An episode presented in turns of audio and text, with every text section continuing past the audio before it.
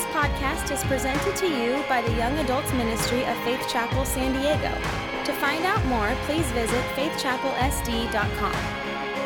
Good evening, beloved. We've been talking about beloved identity for quite some time now, and uh, I, I, hope it's continuing to hit home for you. I will tell you this much we are winding down in the series. I'm not going to tell you when it's finishing, but it's going to be uh, wrapping up here pretty soon. I feel there's already some other things I know the Lord has been putting on my heart to bring to this company of people. And so, but we couldn't get to, we couldn't get to there unless we covered this. You know what I'm saying? Like this had to be the equipping point to get us to that. Like we kind of had to learn to to crawl and to walk before we could jump and do all the other things we needed to do. And I really feel like uh, this was something that was very foundational. That even I've been hearing from people who have been saved many many years that knew God loved them, but not to this degree. And it's been unlocking that. Does this make sense to some people in the room? Have you been learning a lot about your identity as the beloved of the Lord? I hope this is becoming revelational uh, for you, and I hope it's blessing your, your socks off. Tonight, I want to talk to you. Uh, uh, about the victory for all. The, the, everything's in the notes, so you can track along with us on the app as well. So here's what's been going on. We've been talking about David, and David, not just in David, but David, his name means beloved. He's the beloved of God.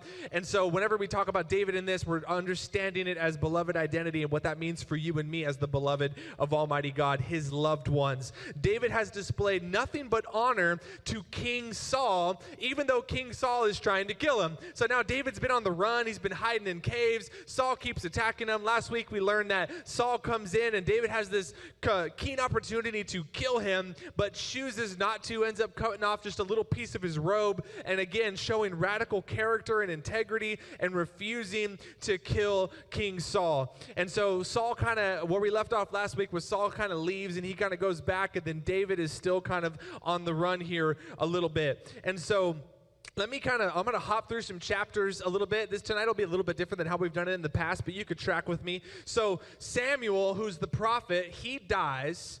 Now remember he had kind of a fatherly relationship with david and so he passes away. Later on, David takes a girl named Abigail as his wife. There's a whole story in that, but we're going to have to skip that one for tonight. She, she's this beautiful girl with incredible integrity. In fact, Abigail's integ- integrity was so amazing that it not only spared her, but those close to her and the people of her city. She ended up intervening and interceding on behalf of some people, and, and, and David didn't have to execute judgment on them by, by fighting them or anything like that because of of how they were acting. And so she was just incredible. And so they end up, you know, getting hits, which is pretty cool. And then a little bit later, King Saul at some point reverts back to his rage to kill David again. And he's on this conquest once again to take out David. So there's this second situation where Saul is, is passed out, he's sleeping, and, and he has a jug of water by his head, and he's got his spear. And David and David's men, they're, remember, they're like this ragtag group that's kind of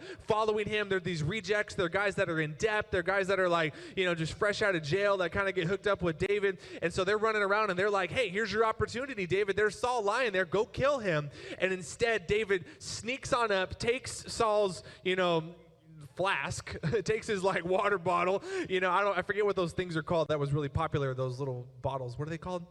Somebody help me out cant- canteen. It was like a hydro flask. That's what I'm looking for. Those hydro. Anyways, forget it. It's not important. So he takes that guy, and then he gets a spear, right? He takes it, and then he goes off to the wayside, and he says, "Hey, Saul, like you know, I had an opportunity to kill you again, but I'm not trying to kill you. Here's proof. I got that water jug. I got your spear in my hand that you wouldn't let go of because you keep messing with your spear. In fact, you've chucked this very spear at me about two or three times. You keep trying to kill me, but he just continues to display incredible honor, self-control, and integrity." Integrity. Now, as the story goes on a little bit more, David ends up siding with the Philistines.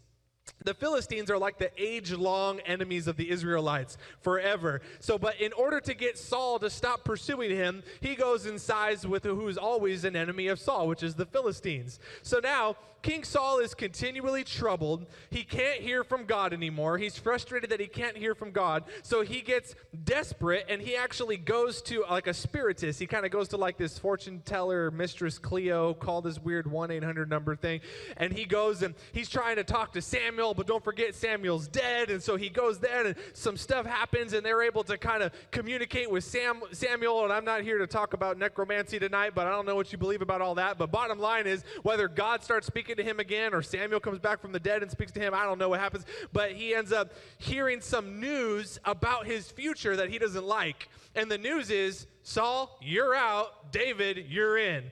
And so Saul doesn't like that. So he's frustrated and he's all nervous and he thinks David's going to kill him. He doesn't know what's going to happen. And the whole thing's a big mess, only solidifying what Saul had been fearing this whole time. Now, the Amalekites, they're important. Everybody say Amalekites.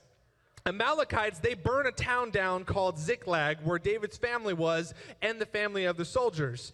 Now, if you remember uh, several weeks ago when we were back in, in 1 Samuel chapter 15, there was a story about how Saul was supposed to go in and destroy the Amalekites. He was supposed to kill them all. He was supposed to like just wipe out the entire Amalekite people, but he decided not to do that. He did he saved the king, King Agag alive and he saved some of the, sh- the cattle and the sheep and some other stuff and I would even probably go as far as to say didn't kill all the people as well in my personal opinion. So he doesn't follow through through wiping out the Amalekites. Now, the Amalekites, they've somehow risen back up, destroyed Ziklag, captured David's wives, captured the soldiers' wives, their families, their daughters, and, and kidnapped them, captured them, and left. And this is a company of people that was supposed to be wiped out, but is not, and now it's coming back to bite them in a remarkable way, and it's terrible. So here we are some years later, and because he wasn't obedient to completely destroy the Amalekites, the Amalekites have captured David's family, which leads me into my first point tonight. Some things don't need to be hushed or quieted, they need to be killed. I think, uh, like, in a, in a righteous way, it's like a spirit of murder has got to rise up on the church in some capacity. Like, sometimes we're too gentle. We're like, oh, no, don't, don't kill anything. No, some things need to be killed. Some things need to have a thing on the inside of us that says, This is so wrong. This is unacceptable. I don't need to hush it. I don't need to silence it. It needs to be destroyed from my life. As believers, we're not called to be politically correct concerning sin and concerning disobedience, concerning the things that are drawing us away from God. We have got to be violent about it. We have got to come against it in a remarkable way. I thank God that when it came time for your and my sin to be paid and it required Jesus to die, the Father didn't just look at Jesus and say, you know what, why don't you just hush? Why don't you just be quiet? I thank God he died upon the cross for you and for me. Because without the death, there would have been no resurrection. Because some things needed to be killed in order for God to resurrect something greater. And I think this is kind of an antidote problem that I've seen within the church and within believers for a long period of time, is because we don't ever walk in resurrection power because we don't ever allow anything to fully die. We don't, we don't walk in a resurrected lifestyle. We don't let God bring new life into us because we never let the old self really die. We just tried to tame it. We just tried to manage it. We just try to silence it. We just try to be quiet. So we still have all these little monsters living under our bed that we were never violent enough to kill. And because of that, they keep coming back and biting us. So some things have got to die. Never tolerate what God has called you to kill. Never tolerate what God has called you to kill. Some things have got to be absolutely destroyed, cut off. In fact, it was the words of Jesus in Matthew 8, Matthew 18, verse 8. It says, If your hand or foot causes you to sin, cut it off and cast it from you. It's better for you to enter into life maimed, lame or maimed, rather than to have two hands or two feet to be cast into everlasting fire. If your eye causes you to sin, pluck it out and cast it from you. It's better for you to enter into life with one eye rather than living with two eyes and be cast into hell's fire. In other words, if this is problematic, we don't need to try to manage it and hush it up. We need to destroy it. We need to get rid of it. It's got to be not managed but destroyed. I remember when I turned 18, I was I was working at a movie theater and I had some friends and stuff that worked there and we turned 18 and we were like, "Cool, what can we do now that we're 18?" And so we got really into going to the casinos. And I wasn't going to the casinos just to have a good time with my friends. I was going to win some money. That was my plan because I didn't have any money, and my paycheck was like 400 bucks. All right, so anybody else in here testify? You were like, I'm not making a lot of money because I work at a movie theater. like I get paid in popcorn and free movies, which I was pretty happy with. So, but my point was, I, I wanted to win some money to try to have some money. So we always were going up to Barona, going up, going up, going up, playing all the time, leaving late at night, and we were all blowing our paycheck that we worked the last two weeks to get, and we get up there and we'd spend all our money at the casino. But you know what was beginning to happen was I was actually winning quite a bit. And the more that I won, the deeper the hook got into me. Okay? Now, I'm not here to tell you gambling, don't gamble, this and that. What I am saying, you should be a good steward of your finances no matter what that means. Whether you're blowing it all on Amazon or you're blowing it all on this or you're blowing it all on that or whatever. But, and we come in here and we try to give it on the Lord and we're like, sorry, God, I don't have it, but I spent it all on this stuff, you know? So that's another message. I don't want to step on too many toes. But you get my point. We need to be a good steward of whatever God gives to us. So I was being a bad steward of what God was giving to me. So here's what happened conviction finally starts to set in. I have a mentor. I'm still going to church during this time, and he's pouring into my life, and he's like, Mijo, you got an issue. we need to fix this. You know what I'm saying? And so he starts pouring into me a little bit. And so you know what I decided? I decided, well, it's fun, it's enjoyable. Here's what I won't do I won't go to the casinos anymore, but I'll still play in house poker tournaments. It's just with friends. We're just hanging out. It's only for 10 or 20 bucks. It's not a big deal. It's not like I'm spending my hundreds and hundreds and hundreds of dollars at the casino. And, and so we just did that for a while. I can manage this. And then eventually conviction started to fall in after months and months of that where I say, okay, you know what, we'll still do the, we'll still play poker and we'll still do this kind of stuff, but we'll just do it, you know, just, just for pennies and just for like some coins and stuff like that. And we, we won't make it about money. But the problem was I was still entertaining the same spirit. It was just that the value of money I was exchanging with it was different. The problem was is I was trying to manage something with smaller dosages because I was unwilling to cut it off. I was unwilling to kill it. And it still became this little monster that was living under my bed and I, I, I, hated it. And eventually, as life as life went on and, and, and purity and holiness began to have its way in my life, I thank God that I got to the point where God began to say, This needs to be cut off entirely. And I was able to finally cut that off and remove this thing that was becoming a major issue in my life. And thank God for that. But it needed, I needed to make a determination in my own heart this thing has to die and not try to manage it. Now, you can put your own context into whatever it is, whether it's sexual immorality or drugs or drink or pornography, whatever it is, you can put it in there. But if the Lord is telling you, hey, this is an issue, let's not try to just manage it, let's get extreme and cut it off. I love the story that my friend Jake Hamilton tells where he says, Hey, I had a kid come in, we were talking about purity, and this kid said, Hey, I have I have pornography issues. So he went upstairs when he got back home, grabbed his parents' desktop computer, and chucked it out the second story window onto the driveway. And he says, I was grounded for the summer, but I saved my soul in the area of purity. I think we need to get extreme sometimes. My nephew, who I haven't seen in a while, will happily come and tell you the story about how he was heavily into drugs and, and selling drugs and doing things he didn't want to do. And then God gripped his heart, saved him, and he made a determination that said, if I'm going to do this, I'm in 100%. And he had just re upped all of the money that he was going to use to sell the drugs that he was getting. And he took it all out. And we went in my dad's backyard and lit a fire and threw it all in the fire and burned it. And we didn't even get high sitting back there watching it burn thank God. We stood far away, for the record. But he said, I'm all in. I'm not going to manage this. I'm going to cut it off. Amen? Some things just need to be killed in Jesus' name. Hello. If we just dodge the things that we're supposed to kill, we'll leave those minefields for our children to walk through. And I don't want to do that if we're constantly dodging the things that God is saying, kill this, kill this, kill this, guess what? When your kids get of age, that little monster will still be there. I tell this all the time to our young adults, my core leaders and stuff. I said, there's things that I don't want my son to deal with because when he realizes, hey, I came of age and why does everybody else struggle with this and I don't, I want to be able to hold up that giant's head and say, because daddy cut its head off. And that's why you don't have to struggle with that because I believe in the Spirit we gained victory over this sucker. So I'm believing for freedom in your life in an unparalleled sense that maybe I never experienced in Jesus' name. Amen? Come on, man. The cross wasn't to make you a sin manager, the cross empowered you to walk in victory over everything. Don't cheapen the cross to the point where we just become sin managers. No, man, he paid the price for that to be wiped out of our lives. Amen? His victory is your victory, and your victory is our victory, and our victory will change the world.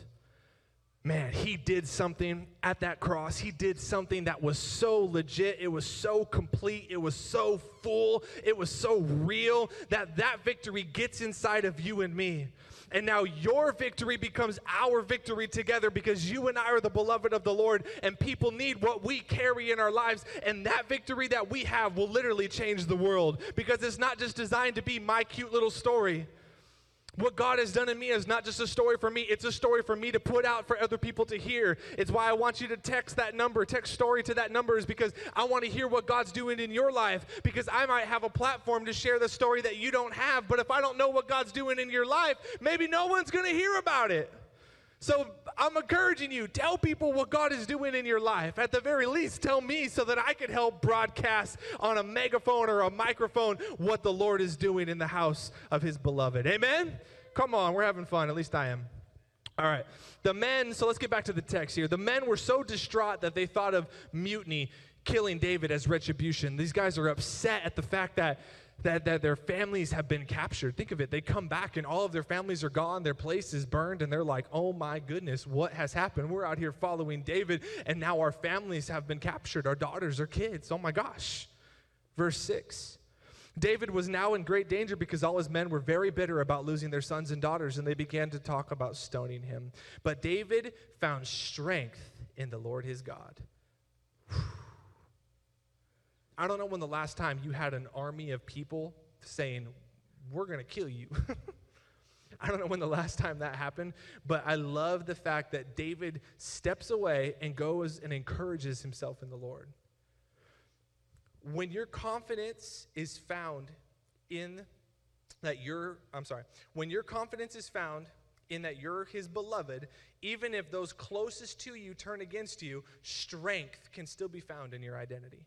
I think that's what's happening here. I think David is so solidified in his identity that he's like, all these people are trying to kill me and this is a huge mess. And so he's like, forget this. I'm going to go and I know, God, they're all mad at me, but I know this isn't my fault and I know that I'm your beloved. So, God, bring strength into me. Put something inside of me that gives me purpose and hope. And I know that, God, that you are good. And he just begins to build himself up in the Lord.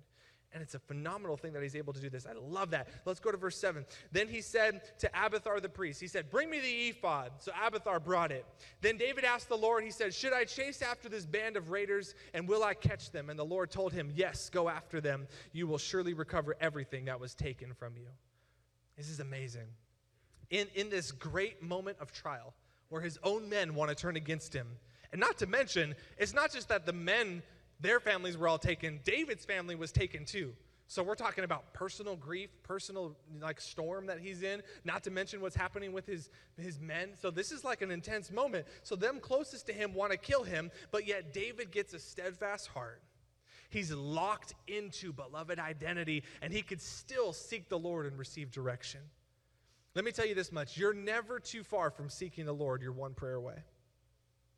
You're one prayer away from getting right back on track with God.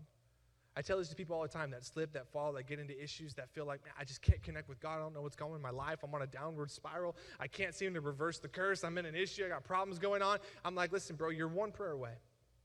You're, you're one moment away from just saying, God, forgive me. Get my heart right. Fix this.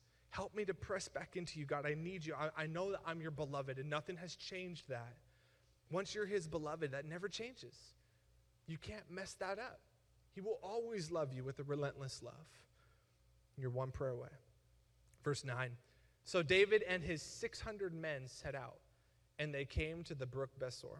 But 200 of the men were too exhausted to cross the brook, so David continued the pursuit with 400 men. So did you catch that? 600 set out, 200 are like, I am super tired. I'm going to chill right here. And 600 go, 200 stay behind, 400 continued the journey. Keep that in mind. They catch up to the Amalekites with the help of a young boy and they begin to attack the Amalekites. Let's jump down to verse 18. David got back everything that the Amalekites had taken and he rescued his two wives.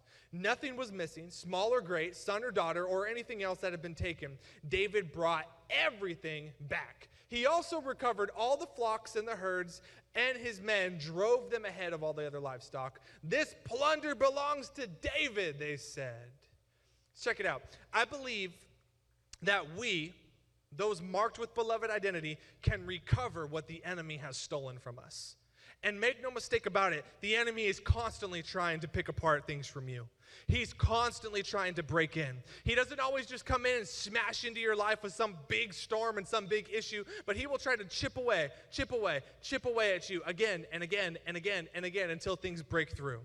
He'll just slowly tap against you, tap, tap, tap. I heard that explained one time. Somebody was talking about sin, and they were talking about how it was this idea that, that it's just a, a little tap like this, again and again and again. And unless it's fixed, unless it's removed, eventually something cracks.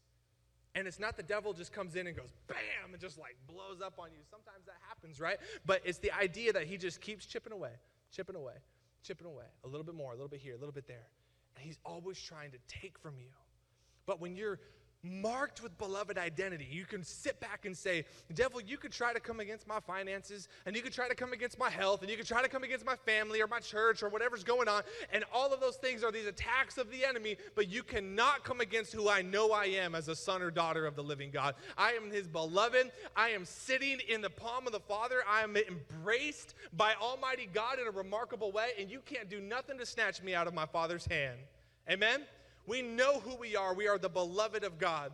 We used to sing this in the church I grew up. You guys probably remember it. Remember, we used to sing, Well, I went to the enemy's camp. Remember that? And I, how's it go? Took back what he stole from me. Some of you were like, I'm not raised in church. I don't know that one. I went to the enemy's camp and I took back what he stole from me. And we used to be like, He's under my feet. And we'd all stomp around the church. You guys remember that? Some of us? Okay. Some of us are Pentecostal. So, I love that because I always thought, man, the enemy's coming against me, always trying to steal something, always trying to take it away. But shoot, I'm the beloved of Almighty God. I'm going to the enemy's camp and I'm going to plunder this clown. I'm going to take back what was stolen from me and I'm going to take back what, what's been stolen from my family and what's been stolen from my friends and I'm going to start claiming retribution on those things. And the scripture of God tells us that the devil has to pay it back sevenfold.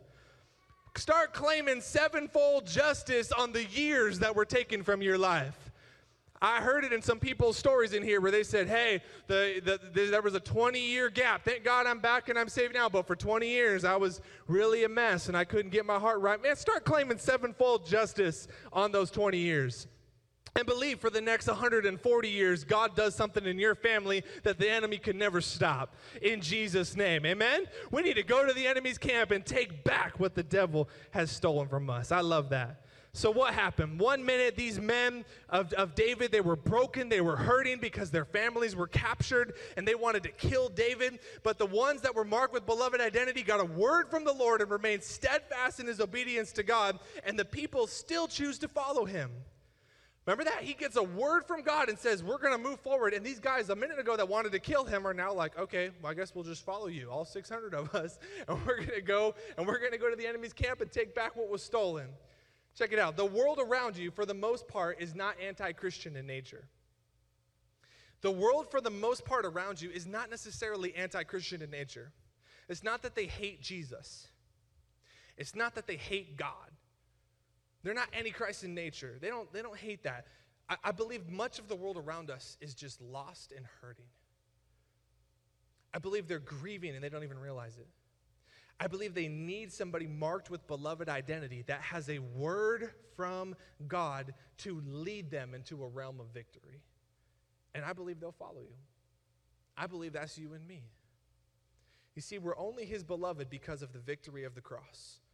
So naturally, Victory is the only place beloved ones can lead anyone. Did you catch it? We're only his beloved because of the victory of the cross. Because of what he did on the cross, that's the only way we're able to be his beloved, and it's the only way we're able to love him back. Is because of what he's done for us. So naturally, victory is the only place beloved ones can lead anyone. We just walk people into victory on a constant basis because that's the, the, the defining thing about what we live in. We walk in and from and to victory because of what Jesus has done for you and me. Amen? Let me wrap this up. Verse 21. Then David returned to the brook Besor and met up with the 200 men who had been left behind because they were too exhausted to go with him. They went out to meet David and his men, and David greeted them joyfully. But some evil troublemakers among David's men said, They didn't go with us, so they can't have any of the plunder that we recovered. Give them their wives and children and let them be gone. But David said, No, my brothers, don't be selfish with what the Lord has given us. He has kept us safe and helped us defeat the band of raiders that attacked us. Who will listen when you talk like this? We share and share alike, those who go to battle and those who guard the equipment. From then on, David made this a decree and regulation for Israel that is still followed today. The spoil gets shared with the entire family. This is a beautiful kingdom principle. It's a beautiful kingdom principle. You see, beloved identity doesn't seek to advance his own cause, but sees the beloved ones as all part of the same family. My win is your win, and your loss is my loss. But when one wins, everybody wins. It's why when you and I give to missions, we win. And we might not be the missionary that's going out to the mission field. We might just be the one that's helping make it happen. But the victory of the person that's out on the mission field gets credited back to our account. Why? Because we were able to help send.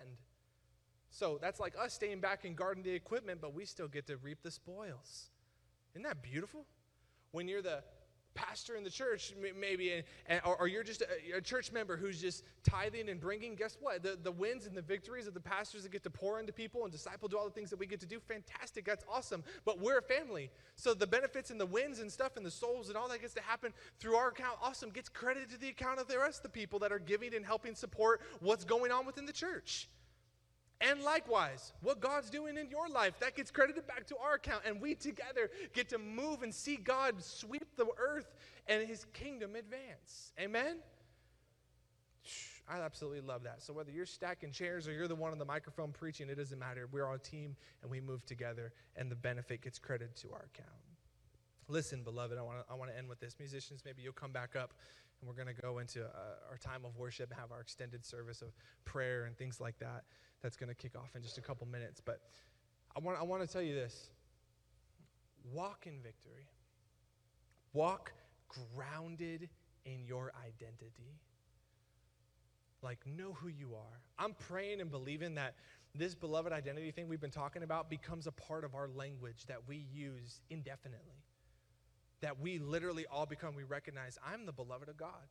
And we don't have to teach on it every single week, but it just becomes part of our DNA and part of our culture. We just recognize this is who I am. Like, I, I don't have to hear it every single day. You know, I, I know that I'm American whether or not I see an American flag today. It's just who I am.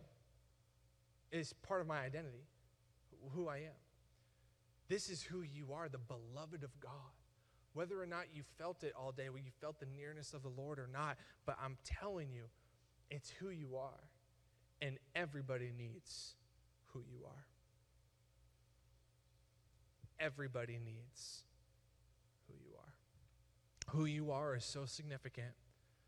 It points such a big arrow back to Jesus and exalts his name in the earth. And the world around you, people who are super messed up and people that look like they got it all together but are missing Jesus, they need who you are. And you and I get the privilege of demonstrating what it means to walk in beloved identity, being the beloved of God. But what will the world find when they look at you? Will they find a beloved one or will they find a churchgoer? Will they find a beloved one or will they just find maybe another religious person? A Christian that looks like some of the rest. I'm praying that when they look at your life, they see you and they go, man, there's something different about her. How she carries herself, how she talks, how she acts, how she breathes and moves and gives and serves. There's something about how he shares with me, makes me feel like I'm the only one in the room. And just things begin to open up and things begin to change in people's life, and we realize that it's this ridiculous love God's given us that we're able to regurgitate to the world around us. They all get to be fed by what we're being fed with. It's this revelation. You and I, we're the beloved of God. Would you guys stand with me tonight? Thanks for letting me borrow six more minutes. I'll give it back to you some point. Father, God, I'm asking that you would really let this sink in. God, show us the things that need to be killed. Show us the things that we should not tolerate, that we shouldn't just pamper manage or whatever and just kind of shuffle to the wayside. No, t- teach us to kill the things that have got to be killed and teach us to really grasp the reality. We are the beloved of Almighty God, and the world around us absolutely needs this. Let us find solace in your presence like David did. Even when his world was crumbling all around him, he had this confidence no, I'm going to go. I know who my God is, and I'm going to go get back what the enemy has stolen from me. God, I'm believing that for us in this room. I'm believing for sons and daughters and grandsons and granddaughters that have steered away from God and they're not with Him anymore. And I believe that there's been parents and grandparents in here that have been crying out for them and praying for them on a consistent basis. And we just thank you, Lord God, that you're going to bring them back in Jesus' name. God, I'm believing for years and years, for some people, decades that have been robbed from them. And I'm believing in Jesus' name, we're calling forth justice in, in with a prophetic voice and unction of the Holy Spirit to believe, Lord God, that you will give back what the enemy has stolen. God, we thank you for more years, more decades. We pray for literally hundreds and hundreds of years of favor of God and blessing and salvation and healing and the gospel advancing, being able to come forth from this room alone with people that would rise up and say, God, because I'm your beloved, I know I have access to this, so I'm thanking you for retribution in Jesus' name. Lord, release this over us, God. Father, as we slip into a time of prayer and of worship, I know that this is a moment where we can just say, oh, cool, cute message, and head home. But this, I believe, is a moment where we've cultivated the atmosphere for people to begin to say, God, I need this. I want to press into you for it. I need something to change. I need to come up to this altar. I need to come and pray. I need to come and spend some time with you and begin to do warfare by worshiping the Lord in the beloved identity that you rest in. So if you free, if you need to go, you're free to go. God bless you. We love you like crazy. But we're going to turn this room into a prayer room room and into a room filled with the praises of his people. And we're going to believe that God's going to come and rest in here. So if you're staying in with us, I want to encourage you to engage. I want to encourage you to maybe turn your chair into an altar and get on your knees before the Lord. Or maybe you want to come up to the front and walk and pace and pray. But I just want you to do this. I want you to engage in Jesus' name. So as they begin to lead us in worship, we'll do some other stuff throughout the, the next hour here. But I want to encourage you, engage with Almighty God as we worship and as we pray in Jesus' name. May God bless you massively. Amen.